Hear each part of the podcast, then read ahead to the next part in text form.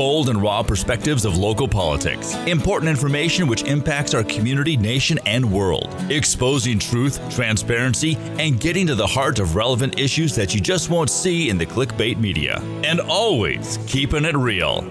It's the Michelle Tanner Podcast. but I won't back down.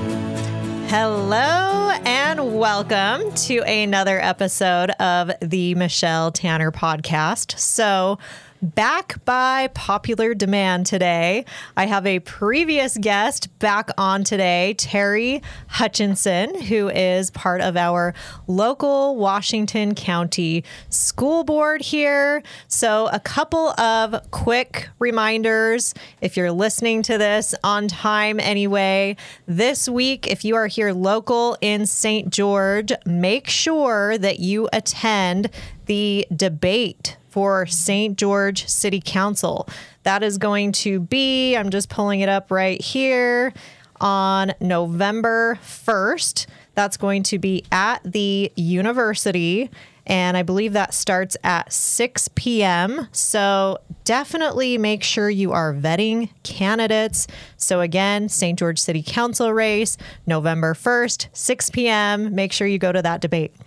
Okay, now when I had Terry on last time, we talked about a lot of important issues here in our school district, but really this applies to all school districts in the entire country. But I feel like with Terry here, we have an insider finally to address some of these questions that I know as parents, a lot of us have, grandparents. I think one of the biggest issues we have in America, or concerns at least, is the next generation and the way they're being taught and educated, which makes such an impact for our future. And sometimes, quite frankly, is scary to think of some of the next generation that's going to be the ones in charge here in a few years. So I'm grateful for people like Terry who are standing up for our kids proper education. So, some of the things that we talked about last time social emotional learning.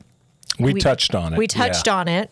Um, and actually, I just had Julie Beeling on the previous podcast to touch on some of that as well and some of the concerns with that really Marxist ideology being put in there, essentially having social emotional learning, diversity, equity, inclusion, kind of as this Trojan horse of it sounds like kind of sunshine and rainbows and lollipops and things that we all, you know, want children to know how to manage their emotions, but then can be potentially interjected with other ideologies that really aren't American or aren't really conducive to what some parents would be wanting their children to be taught. So, when we talked about it a little bit last time, it sounds like here locally anyway, our teachers are kind of doing a softer version of of that. But maybe let's delve into that a little bit more and more of your thoughts on the SEL program. Well, we, we talked about SEL. So a couple of years ago, we were required to introduce that into the schools by the state. So this is something that comes through the legislature. It comes through the state school board. Uh, and uh, actually, the state office of education. And the state office of education they're supposed to be under the state school board, but they're kind of a thing unto themselves. And so a lot of the concerns that people have. In fact, I just got one this week from somebody who said, Hey, do you guys follow this? So I sent it around. Our administrators never seen it, but it mirrors language that's on the state website. Mm. So it's like, you know, wh- what we did with our SEL is we went to a vendor, we, we got the curriculum all together. The first thing we did was cut it out after eighth grade because that's where you start getting a lot of the real problematic material. yes, that's what I've Okay. heard. So, it, so, our we schools we do don't not that. have it No. past 8th Mm-mm, we don't. And then some of our intermediate schools can do their own thing, and some of the elementary. So, like I think one of them was doing uh, Seven Habits of Highly Successful Teens. Right. I mean, they're, they they can do those kind of things as long as they meet certain criteria with the state. And then um, we really encouraged our administrators, and they've done a really good job, I think, of removing a lot of the material that the community wouldn't really agree with. And um, a lot of that comes from the vendors, but the vendors have links for supplemental material. And so most of the real problems come when you link to the supplements. And our teachers are not allowed to do that. So we've kind of removed a lot of that, and then we we showed it to some of the parents and some of the very conservative parents who were asking the questions, and the vendors have put hurdles in the way of that, but we were able to overcome that. We showed it to the parents, and the parents said, "Okay, yeah, this this looks like it's okay." So, Yeah. I mean, anytime you are dealing with public education, you're always going to have a compromise situation from what's ideal for you and your family. Mm-hmm. Right. And that's why, hey, if you want to homeschool, great. More power to you. Yeah. If you want to go to a charter school or a private school or whatever you want to do, great. But we have an obligation to the public, and that goes all the way back to the beginnings of the country when communities would band together and hire a school teacher to teach their children. And um, I think that we still have that vestige because as school board members, we're elected at the local level. We are the most locally elected officials I think you can get.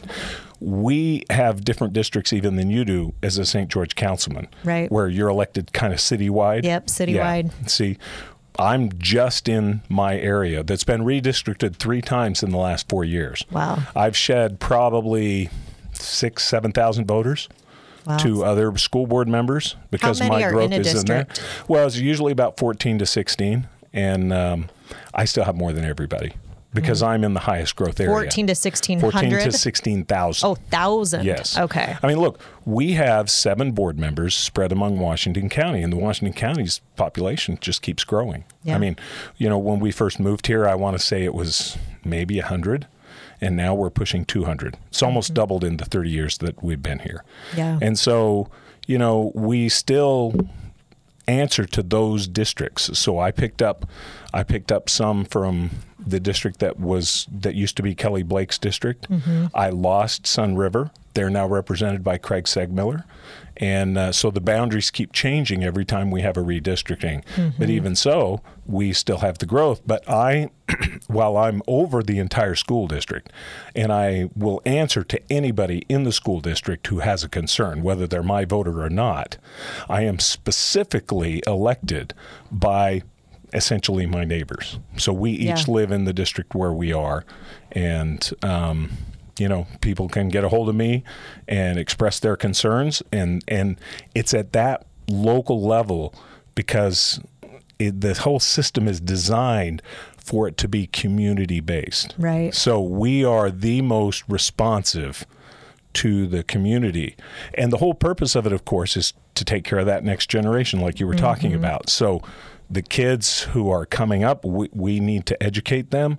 We need to make sure that they're safe. We need to make sure that um, they are able to be productive citizens and go out and serve the community. And that's what we do Right. to the best of our ability. Well, and it sounds like if someone really did want to push the issue further of the social emotional learning, removing that, and you know, ethnic studies has been another one that has supposedly mandated now to come in that there's some critical race theory in, Mm, we interjected don't, we don't into have that. That. that. That actually was banned by the legislature. And Right. I think I mentioned on the last podcast we had a we had a teacher at one of my schools who was coming in from out of state Mm-hmm. from a let's just say it was a blue state in the Midwest, Mm-hmm. very blue, and uh, he said, "Oh, I don't care what the legislature says. I'm going to teach this." Unfortunately, he did that on Facebook, and within a day, he was having a chat with his principal, Right. and that's not happening. Right. So, so um, that's the mm-hmm. rumor, at least. And I haven't looked up the legislative bill because I, this just came to my attention just like an hour ago. But supposedly there was some new bill passed. I don't know if it was through the school board or through the legislator about ethnic studies now No. being required. So No. Okay. We we we have okay. So we have a little complicated relationship with the state school board in the state. Mm-hmm. There are certain things they require us to do, and we are mandated by law to do them. We mm-hmm. have very little control over that. right, Okay. My attitude is prove I have to do it before I do it. Period. right, Because if I don't have I to like do that. it, I don't want to do it. yeah, Now, there is another way that they control us. and it's through what we call risk management. Mm-hmm. And this is a way for the bureaucrats to go through and they say, well, we had this during COVID. So they said, listen, this is our recommendation that you do this a certain way. And we said, well, okay, it's a recommendation. We don't have to do that. They said, Right. yeah, you, we don't. But risk management says if the state recommends it and you don't do it, we won't defend you in court. Mm-hmm. My attitude is then I will sue the state because Amen. you are supposed to you are supposed to cover me as an elected official if I make a decision. You don't control me as a bureaucrat. Right. But the system doesn't work that way. Right. And so, because just the threat of a possible lawsuit and Yep. a lack of defense, which we could afford to do, we're a rich district, so to speak, but we don't want to waste the taxpayers' money. So, some of our school board members felt it wasn't worth taking the risk, so they didn't want to do that. That's a way that, that, that we are controlled by the state that's completely off the books, and nobody really notices that. And a lot of people don't see that. And so sometimes they'll blame us as elected officials. Mm-hmm.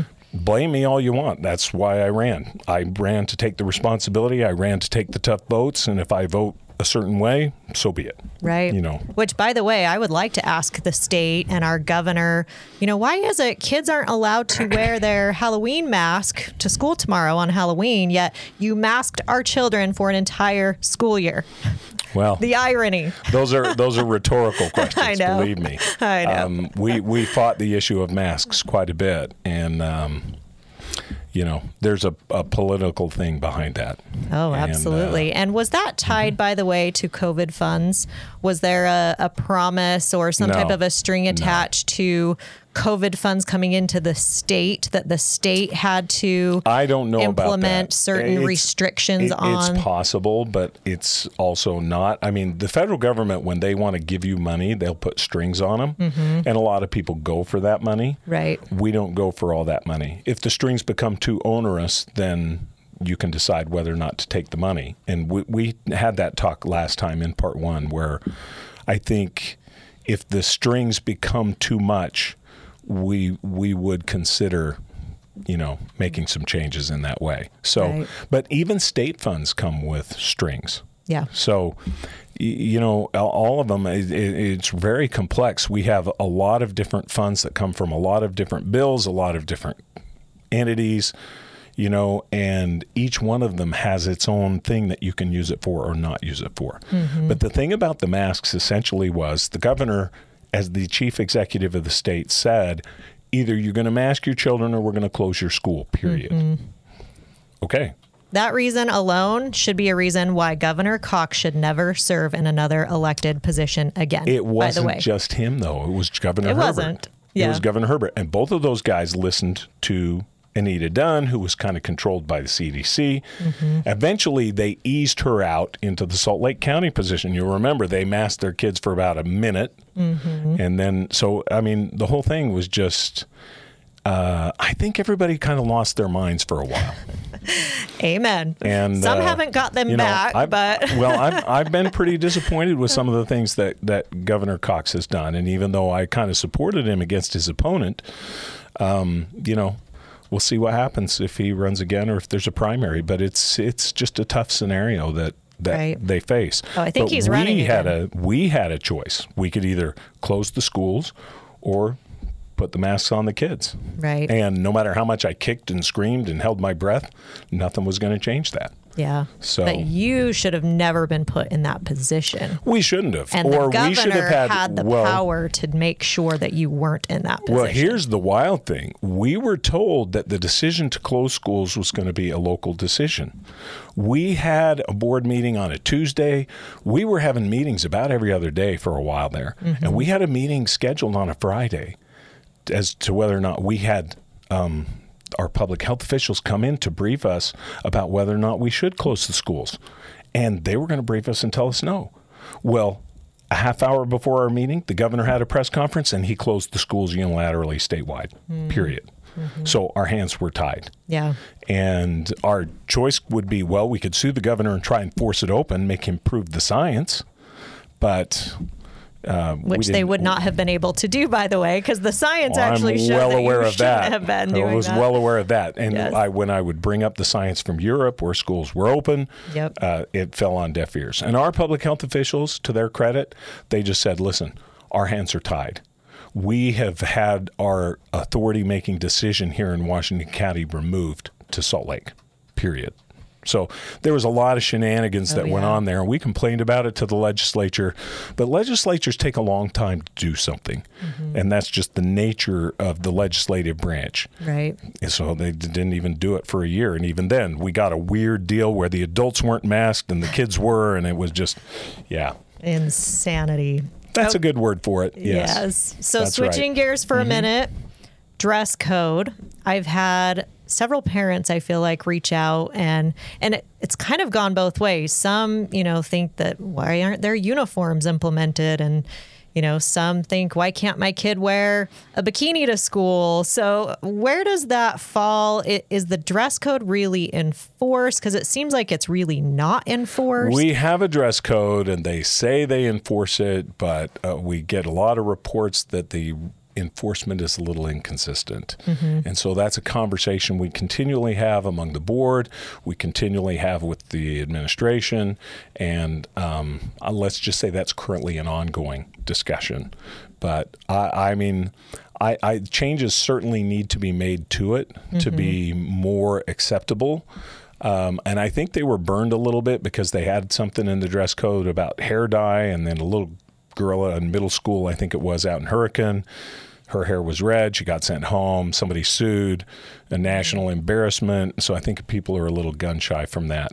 And and a lot of them have the the idea, gosh, we're just glad the kids are there. Right. Um, the legislature, in one of their less intelligent moves recently about education, loosened some of the uh, attendance requirements, and now we have more non-attendance. Oh, And so now the legislature came to us during some of the legislatures during our meetings informally this summer, and they said, you know, we think we went a little too far. Let's back up a minute. So you're going to see some legislation come out. They did that, and they did the open boundaries, and that's been, I, in my opinion, personally, that was a disaster for a lot of schools. Because now, even if you're not district for a certain school, correct, we can send our child to any school we want. Well, you can send your child to any school that you want if you are willing to accept the responsibility to transport them, Mm-hmm. and if that school hasn't been closed because it's too large. Okay. It took us two years. Crimson Cliffs got closed. Hmm. So we only have a few schools that are closed. For a while, Desert Hills was closed. Now it's open.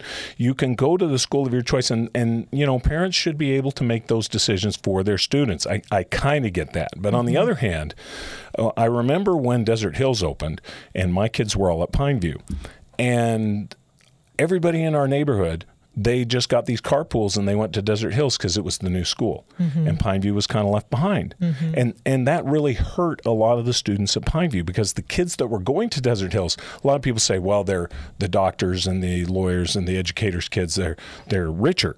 That's not really it. But what it was is those are the parents whose kids are more structured about education, mm-hmm. and I think you find that when kids have friends whose families are structured in education, even if their home is not structured, those kids tend to do better. They benefit from having friends who have friends, you know, who mm-hmm. have parents who provide that better parental support or family support that a lot of families in, in modern times either can't or won't do. Right. And so it, it really tends to hurt that. So I think the legislature went a little too far with that.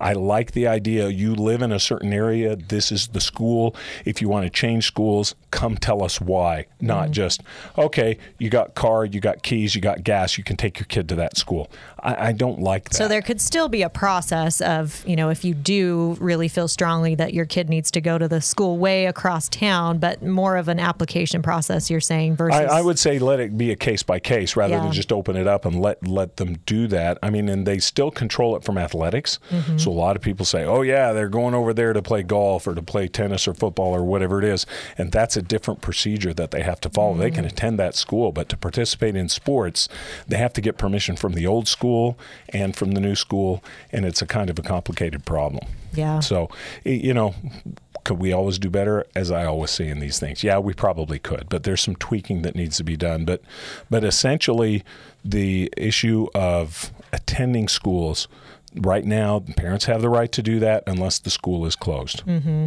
Okay.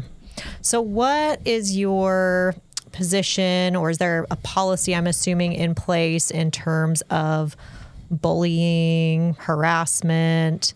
I've been hearing some reports lately of fist fights going on at some of the schools. I mean, I'm sure there's always a, a certain number of that that if, just if something happens, like that happens, if something like that happens that's significant, like that would be kind of the, the thing that the rumor mill gives, Mm-hmm. we would have been told. Okay, so you have not been made No, aware of any. No, I mean you might occasionally have kids that fight or kids that get involved in something, and usually that's handled by the schools, by the juvenile courts, and we don't normally get involved in those kind of things. Mm-hmm. So it really just depends. Um, as far as bullying goes or discrimination, uh, we do have some brief trainings for the kids because we don't we don't want to encourage that kind of behavior and we don't tolerate that kind of behavior. Davis County got in trouble with the federal government. I mentioned this in the last post, in the last podcast. Um, they are under a consent order with the federal government right now because they had some racial bullying going on. And that's just unacceptable. Right. And so sometimes when when we have that, it's like, okay, it's okay for kids to be this way or that way or however they feel. We're not trying to encourage the kids to do that or to accept that kind of behavior for themselves, but we are also are acting asking them to be tolerant and not bully and not discriminate against people who make choices other than theirs. And that's one of the things of our culture that we have to navigate. Right. And so one of the, uh, that's one of the purposes of social emotional learning is to help kids to be able to recognize the differences between themselves and yet to not deal with it in a negative or abusive or violent way. Yeah, well, and as long as it's not being portrayed in the way that it is a lot of places, even here at our local oh, university. Oh, well, of, you know. Well, because you're white, you know, you should be carrying around a lot of guilt right now Yeah. because you're oppressing Yeah. people. And if you have color, then, well, we've got literally, this was told to me by a, a professor that if you're white, you've got to sometimes stack those boxes so that people of color can reach up and grab the fruit too. Whereas, you know, white people can just grab it without Mm-hmm. those boxes being. I mean, that's just the most racist thing I've ever heard. but I think that's some of the concern with social emotional learning is, is are you going to get this activist teacher that tries to spin it, you know, in their own. we've had some reports. Um, we had an elementary school teacher who, who I think they showed a movie or they showed read a book, uh, a picture book, and we had a complaint about. It. We looked at it, and it was easy to see that that person kind of made a mistake. And it wasn't a mistake of, oh gosh, I'm promoting this agenda. It's, oh gosh, I didn't think this would be taken that way. And so, you know, we, we address those on a case by case basis. But, Yeah. but if anybody has one of those, we look into every one of them. You know, um, after our last podcast, somebody was talking on a social media post about SEL Yeah. and just making big complaints about it, how horrible it was, how their kids were being this and this and this. I sent them my cell phone number and said, call me. Crickets. Now, listen, if you want to affect change, you better tell me what it is that is going on so I can affect change. If Yeah. you're just going to keep your mouth shut about it, then you don't know what you're talking about, frankly, in my opinion. Yeah. Uh, and, and so it's like um, you got a report about a bathroom, but that person would never call me. Okay. And we've investigated it twice, mm-hmm. and it looks like it's just a hoax. Yeah. So it's like, okay, where do we draw the line? We're always willing to take a look at, especially me, if something questionable is going on. Right. Let's take a look at it and let's get it handled. And I know the other board members are the same way. We have some differences of opinion about certain things to do, how much weight we give to administrative decisions or other things, mm-hmm. but all of us have the same basic values, and especially when it comes to protecting the kids from some of these things that are creeping in from the overall culture. Right. Yeah, no, and I appreciate that about you because I agree. I mean, if we want to make change, we have to be getting involved with our local representatives. And, Sure. and yeah, if it involves the school, that's got to be you. That That's people got to be me. and I, I respond to to. nearly every email that I get. Yeah. If somebody emails me, you'll usually get a response back within a day or two. Now, I don't I don't sit there on my school email and I don't I don't put it into my phone. So I but uh, I check it every day if I can, Right. and uh, I respond whether the emails to me or the group or anything else. I always try and respond. Awesome. So there's been this push, I think, nationally within schools that it is going to encompass the whole child. You hear that buzzword, I feel like a lot, the whole child approach. And to me, my like spidey senses go off when I hear that, thinking, oh, great, something else that government thinks they need to swoop in and start raising my child instead of, you know, my parental rights in raising my child. But can you maybe explain some of that if we're seeing a push of that in our schools and also wellness centers? If you can touch on what wellness well, the wellness are. centers and the whole child. The whole child is just simply that's that's the approach of you know we want to be concerned about the student Mm-hmm. in general. Okay, and some people use that to to promote other things. Right. But normally, w- with in our case, the parents are the ones who get to decide. Now, a wellness center is a little different. A wellness center, our schools are, are there where the kids can take a time out, where they can learn to deal with emotions rather than a negative way. So, we have cases sometimes where an elementary student will trash a classroom and you know our ability to manage that sometimes is limited. So we've found that with some kids who obviously don't have the same uh, the same family support structure in place they need to be able to learn how to control their anger their frustration uh, rather than using it in a negative and a destructive way to be able to go to a place where they can be calm, where somebody can kind of check on them and help them get control of themselves, help them take a breath, and then go back to the classroom and continue on. And we found that this is a, a really helpful thing. I we we put it in some some classrooms uh, initially. This is a few years ago, and we saw some of them. And my initial reaction was, "Come on, really?" I mean, I didn't need that when I was growing up. but on the other hand, the culture is different. And families are different. And the influence of phones and social media and all the other pressures that are on kids are different. And they are responding differently. There are significant changes between the way kids respond now and the way they did a generation or two ago. Right. And therefore, these are attempts from us you know, to kind of help them learn how to deal with that in a positive and constructive way rather than to um, just kick them out of school or to send them home and you know let them go through whatever they're going through. I mean, we still have we still have situations where the kids have to go home where they can't come to school. We have Mill Creek, which is a, a high school where the kids can do home studies, and they have to do that when they're caught with you know vape pens, when they're caught with drugs, when they have other concerns and, and the violence, some of the some of the mm-hmm. fights they'll be they'll be removed from the school system for a while. So Yeah. it's it's a challenge, but that's one of the things that we provide. So I have come to appreciate the wellness centers. Could they be abused by certain students? Probably. So, one story that I had heard about a wellness center is there was a mother whose child is autistic and, and Mm-hmm. frequents the wellness center a lot. Um, and it's been a good thing. But there was a rainbow LGBT flag in the wellness center. And actually, it was her son who said, I don't feel welcome in here. I'm, you know, Christian. That's not, I'm straight. I don't, this doesn't make me feel welcome in here. And so, to that school's credit, they said, oh, well, we didn't really think of it that way before. And they actually did remove the flag. Now, do we have a policy in place, though, that would now prevent that scenario from even happening? That that shouldn't have happened, but we've more formalized the policy. So the teachers have a personal space, like the desktop, their their file cabinets, inside the file cabinets, inside the drawer, where they can, you know, make some personal statements. But Mm-hmm. the things on the walls, everything has to be curriculum based and can't be uh, used for. You know, other purposes than of the curriculum. I so, couldn't put up a Trump flag if I'm a no, teacher. they couldn't.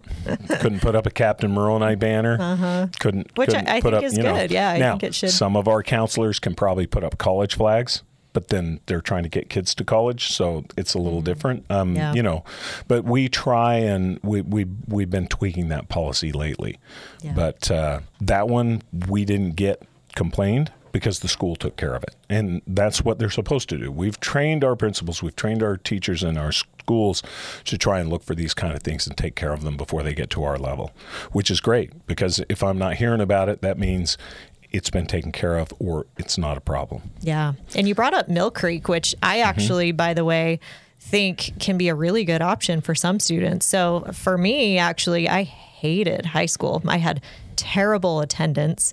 And even though I actually graduated technically from Pineview High School, I did those Mill Creek take home packets Mm-hmm. my last year so that I could, I graduated early. It was great. Mm-hmm. I feel like that is really something cool that we actually can offer students here in our Well, we have district. the online classes now too. Yeah, we have a yeah, lot of different, different options for, for the students now. So Yeah. it's really good. I like to go to the Mill Creek graduations. I've gone as often as I can as a board member. I think I've only missed one out of the seven that I've Wow. that I've handled, and I love seeing what those kids overcome. Yeah. those challenges to be able to get there, and then they always have an alumni come back, somebody who went through what those kids have and then they've become successful Yeah. whether it's you know an RN or something just just somebody who's been able to do something more with their life that's the whole point of it Yeah. and and so it's it's a, it's a really good program the CT high school is uh, phenomenal and uh, I think it's going to be a blessing to a lot of kids going So that's going to be the technical high school. We opened it. It's Oh, it's going. open now. It's going. Okay. We've opened it. it It's going. There's about 550 students there. I think it'll hold as many as eight. Um, and so the students there, they focus on getting their technical their technical certificates, whatever it is, and then the um, requirements for graduation, like English, math, um, language, all of those other skills, are aimed at those at those trades. So you don't have to worry about math at the calculus level if you're just doing stuff to be a, a, a, car, a carpenter. Mm-hmm. Those are the kinds of things that, that are taught there. So it's it's really it's really a, a phenomenal resource that we've got, and uh, we're we're pretty excited about it. Yeah. So I've heard some parents ask or complain about screen time and the amount of screen time Mm-hmm. kids are getting. And that, and I don't know because I haven't experienced this personally with my kids, but apparently there's some schools that are just having kids on tablets a lot, computers a lot. Is the sh- is the school curriculum kind of shifting to the electronic version? They use those. They use those when the curriculum can facilitate it. I mean, it's Mm-hmm. not something that we're just doing. We're saying hand this and learn it. Mm-hmm. Um, we're trying to use it as an educational tool, just like a calculator. Right. I mean, when I took the ACT, you couldn't have a calculator in the ACT with you. Now they let them take calculators. Um, when we were at the uh, national convention in April, the inventor of Siri came and spoke to us Oh, wow. on the last day about artificial intelligence. And because a lot of people are worried about that, how is that going to be done? Well, here's here's a way he suggested that you could use in order to help your children learn to use this tool. So mm-hmm. the Chromebooks are tools. They're not just screens. I mean, they're not watching movies on it. They're not playing games on it. But yes, they're using a screen. But how many of them are going to be doing that through their lives? Screens are becoming more and mm-hmm. more prevalent in our society and in all the professions as well as the trades yeah. You're just going to have to figure out how to do it. So we're teaching them to use those as tools. They are used as tools.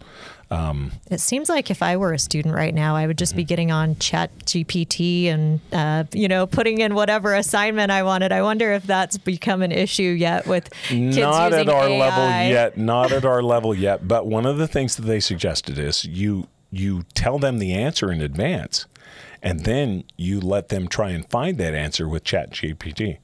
And so they learn how to use that through a series of questions or a th- series of queries. It's just like trying to learn a Google search, doing some legal research or something like that. When I go and I'm looking up a case, I'm going to put in a, a, a search parameter and then I'm going to narrow that parameter until I can find the, the type of information that I'm looking for. Mm-hmm. So that's just one of the things that eventually will be done. But yeah, we're, we're going to have some bumps along the road trying to Yeah. wrestle with this new technology. And the technology is exploding. Yeah. I mean, about a year ago, the amount of artificial intelligence searches, I think they said they had like a million hit. It took them 10 months to get to 100 million hits or something like that. And this last round, uh, it took them, I want to say, three days to get that much. Yeah. I mean, and it's just exponential. Yeah. So um, as that improves and as that grows, it's going to be an ever bigger challenge for educators as well as everybody else to try and figure it out. Yeah. And where do we fall academically compared to the rest of the nation? Because most of the, and we touched on this a little bit last time, but overall academic scores are low. And I know, you know, COVID obviously with kids not going to school and that whole year was just disastrous. I know that plays a role, but I also feel like this this push of pushing these other things that aren't academics is that also playing a role in decreasing the academic test scores. in It our is youth? decreasing the academic test scores, but I think particularly in Washington County, we were only closed for a few months. right. So we were open that whole next year. Yeah. And although the masks did, I believe, affect our ability to learn, it still was not as bad as it was throughout most of the country. Mm-hmm. And so overall, I think most of our numbers are higher than the state average, and Utah's numbers are really good compared to the amount of money that we spend. Mm-hmm. So a lot of places are the more money you spend on education, the better off you are. No, that's not the case. Yeah. I think if you really look at it, we get more bang for our buck than most of the states in the country. Um, and other states where they were closed for a lot longer, those test scores have drastically dropped.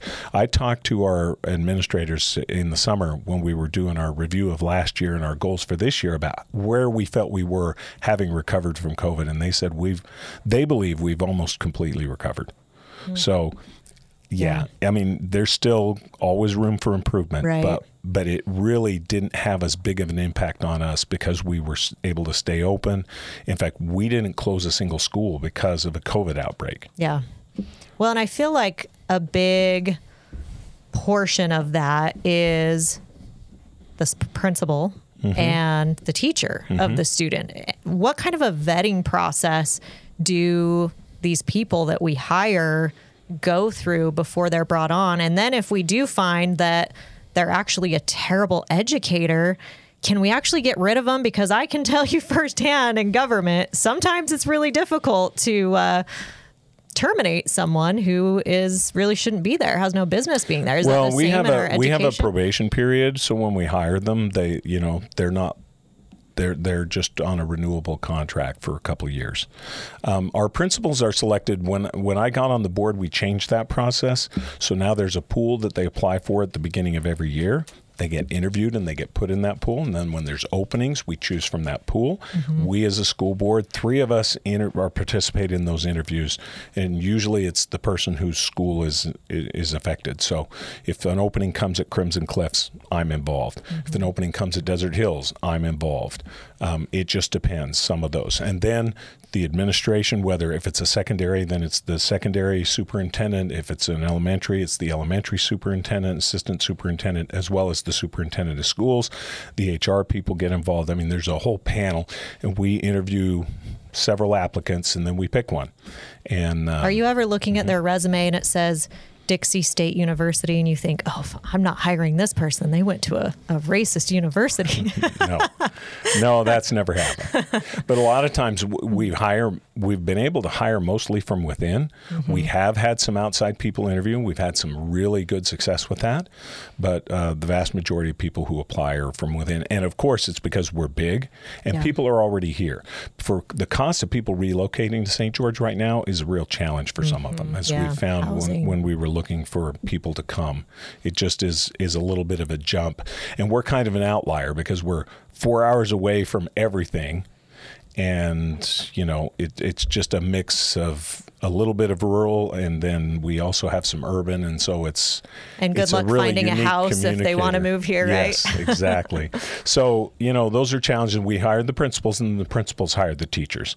And they screen them with the HR. There's background checks. There's there's all kinds of you know, safeguards and then they watch them and um, sometimes they don't get renewed and sometimes they do and you know, then they just proceed and then they're constantly trained. And teachers now participate in what they call the PLCs. So they're groups of teachers who get together and they uh, work together as a team.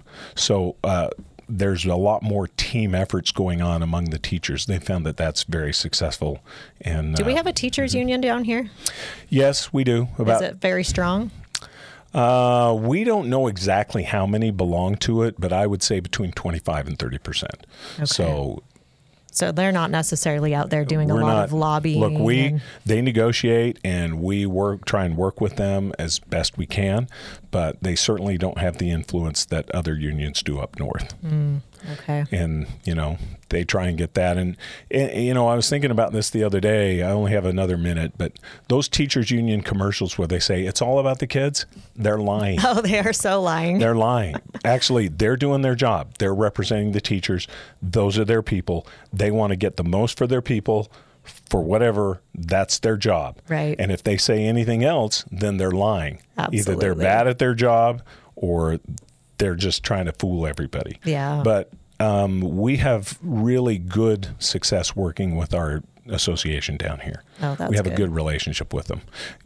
It becomes adversarial at times. Every year we negotiate the contract, but it's it's really a, a, a good team, and and we rely on them a lot Mm-hmm. to follow through with our policies and things like that. So it's it's been a good experience. Yeah. Well, I appreciate you coming Sure. on Happy to again. do it again. Yeah. Part two. I feel like there's always things that we could talk about in regards to our school district down Mm-hmm. Yeah. here. But thanks again, Terry. Alrighty, I'll be back again sometime when you get some other questions. Awesome. Thanks, Michelle. Thank Thanks for having me on. Bye bye. Anytime. Thanks for being a part of the Michelle Tanner Podcast. Please like, follow, subscribe, and share. And always remember to keep exposing truth. but I won't back down. No, I won't back down. This has been a production from a podcast studio.